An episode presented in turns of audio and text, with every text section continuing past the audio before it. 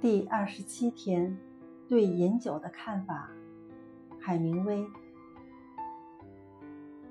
那是在欧洲，我们认为葡萄酒是一种像食物一样有益于健康的正常饮料，也是能使人愉快、舒畅和喜悦的伟大的赐予者。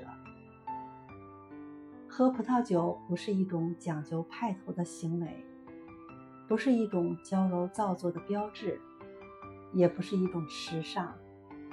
它和吃饭一样自然，而且在我看来，和吃饭一样不可缺少。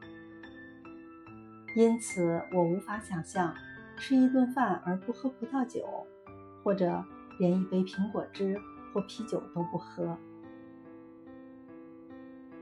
节选自《流动的盛宴》。